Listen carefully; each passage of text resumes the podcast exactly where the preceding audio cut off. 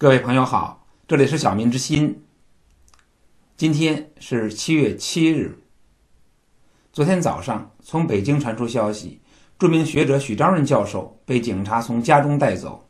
此事引发了国际社会的强烈关注。英国 BBC、德国之声、法国广播电台网、美国《纽约时报》、美国之音等众多的国际媒体都做了报道。这凸显出。许章润教授所拥有的巨大的影响力。许章润曾经以文章斥责习近平试图恢复终身制而名震天下。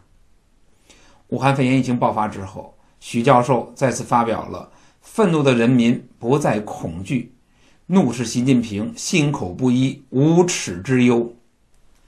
在写这篇文章的时候，许章润已经预感到必有新阀降身。亦或竟为笔者此生最后一文，亦未可知。但大义当前，前有沟壑，则言则在身，不可推诿，无所逃遁。有报道说，许章人很早就已经做好了被带走的心理准备，在他门前一直挂着一个装有衣服和牙刷的包，就是为这一天到来而做准备的。实际上，自从许章润发表了《愤怒的人民不再恐惧》这篇文章之后，他一直都处在被软禁的状态，甚至不再允许他上课招生。但是，许章润并没有屈服。许章润在今年的另一篇鸿篇巨制当中激情地写道：“够了，这发霉的造神运动，浅薄的领袖崇拜，够了，这无耻的歌舞升平，肮脏的先耻寡廉，够了。”这漫天的谎言，无边无尽的苦难，够了；这嗜血的红朝政治，贪得无厌的党国体制，够了；这七年来的荒唐错乱，一步步的倒行逆施，够了；这七十年的尸山血海，亘古罕见的红色暴政。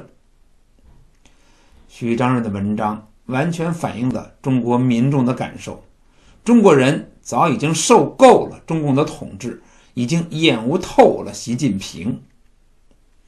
进入六月，网上忽然又传出了许章润的另一篇文章：“践踏斯文，必趋至邪魅人间。”痛斥北京当局强行摧残多个住宅老区和艺术区是暴殄天物、丧心病狂。此外，更是批评当下的制度垄断思想、灼丧精神。徐章润显然已经意识到了危险的来临，趁着还能自由写作的时候，抢时间，尽量的多发出的自己的声音，批判中共当局，唤起更多的民众。我们知道，武汉疫情爆发之后，胆怯无能的习近平迅速成为了众矢之的，很多人对习近平极为的愤怒和不屑。然而，绝大多数的人还是敢怒而不敢言。但是，许章润、许志勇和任志强等人却勇敢地公开指责习近平。今年二月初，许志勇发表了劝退书，严厉批评习近平面对武汉肺炎疫情以及香港的反送中运动的无能表现，并直言：“你不是政治家，你无能处理重大危机。”任志强则公开斥责习近平是剥光了衣服也要当皇帝的小丑。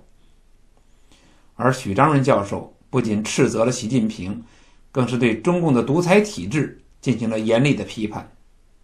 在《愤怒的人民不再恐惧》一文当中，许章润由疫情进而点出了垄断一切、定于一尊的组织性失序，以及只对上负责的制度性无能。结果，任志强被扣押至今，而许志勇更是在被扣押四个多月之后。在六月二十日传出消息，他已经被正式逮捕了。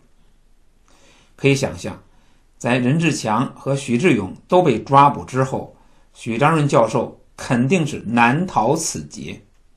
只不过，这个结果对于许章润教授来说，也算是求仁得仁。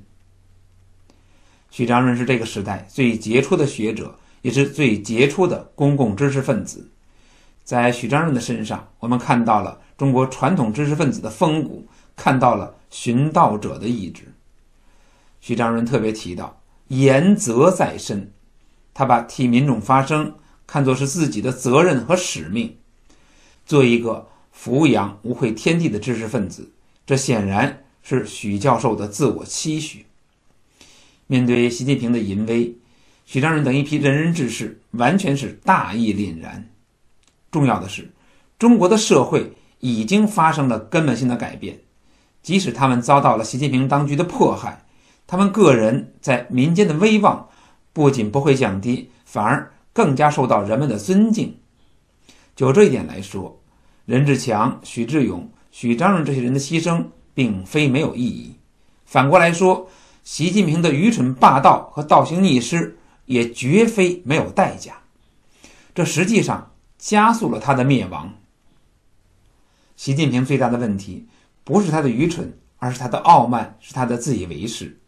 他上台这八年时间。中国的经济形势越来越严酷，中国的社会矛盾越来越尖锐，中国的国际环境越来越恶化。习近平他实际上就坐在了火山口上。只是面对这样严峻的局势，习近平当局不仅没有改弦更张，反而是加速了倒行逆施。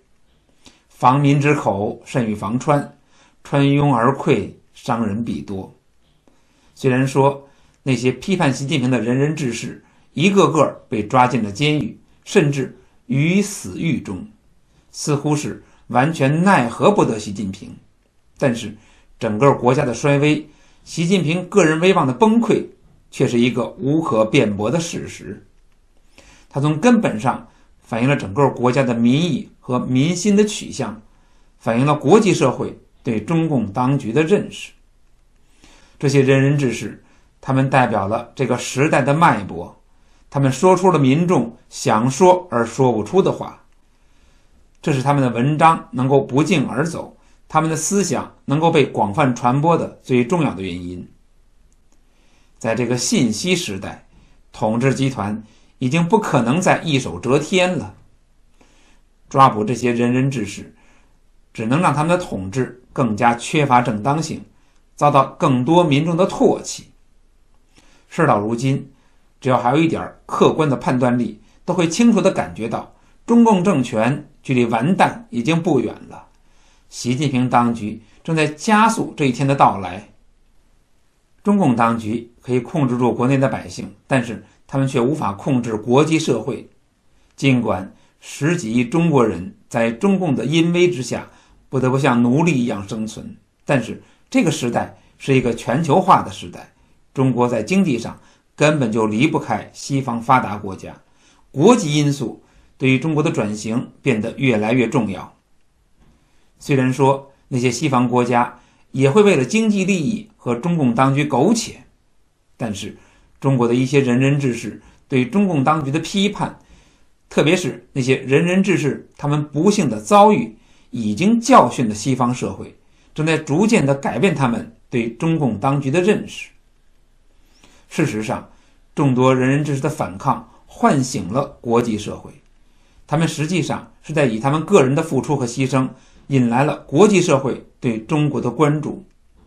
许章润的一篇文章，许章润一个人的遭遇，可能就会让中共投入无数资源和巨额资金的大外宣完全失效。对于中共当局来说，这个结果会让他们非常的难堪。一个非常明显的趋势，西方国家对中共当局的反感程度在急剧的增加，而且正处在一个即将发生根本性转变的关键时期。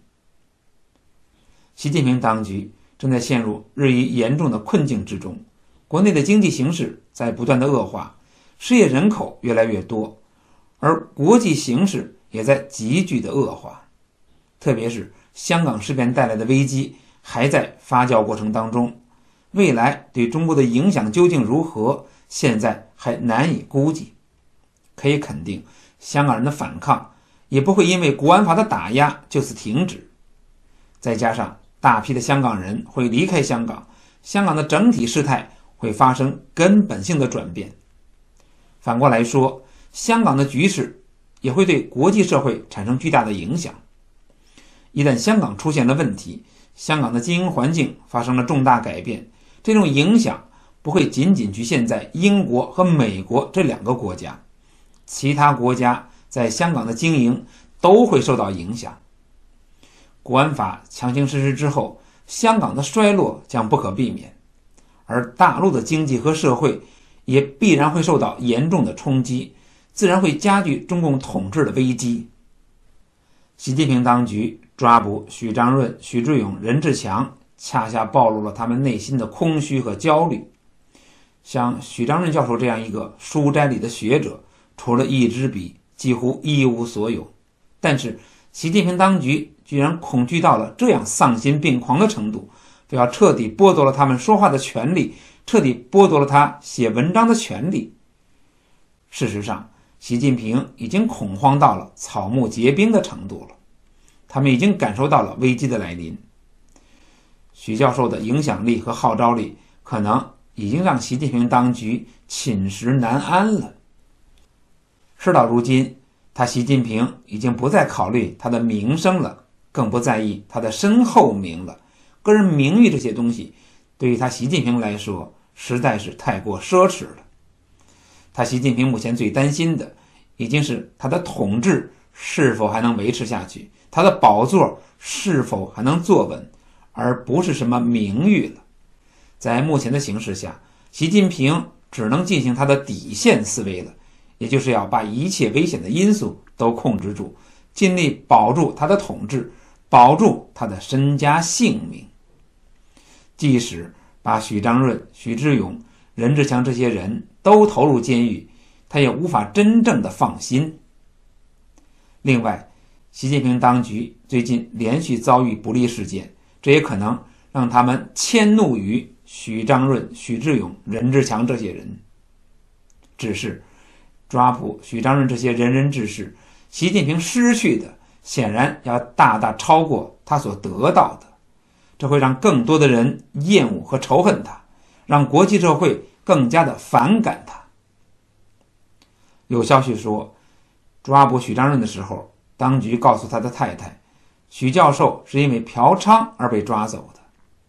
有关当局的这个说法，大概只是想羞辱和恐吓一下许教授和他的太太，他们未必敢公开的使用这种方法。来处置许章润教授，否则这种卑劣无耻的手法只会暴露出习近平当局的卑鄙和猥琐，只能让更多的人鄙视习近平当局、厌恶习近平当局，激发更多的人反抗中共的统治。实际上，尽管中共当局一直在用最残酷的手段打击和迫害那些反抗者、那些仁人志士，但是。这绝不能够阻止那些勇士们继续站出来反抗。独裁者毫无底线地对许教授进行迫害，我们从中听到的是这个暴政正在崩溃的声音，我们从中看到的是暴君因恐惧而在发抖。好，关于这个话题，今天我们说到这里。小民之心，谢谢各位，再见。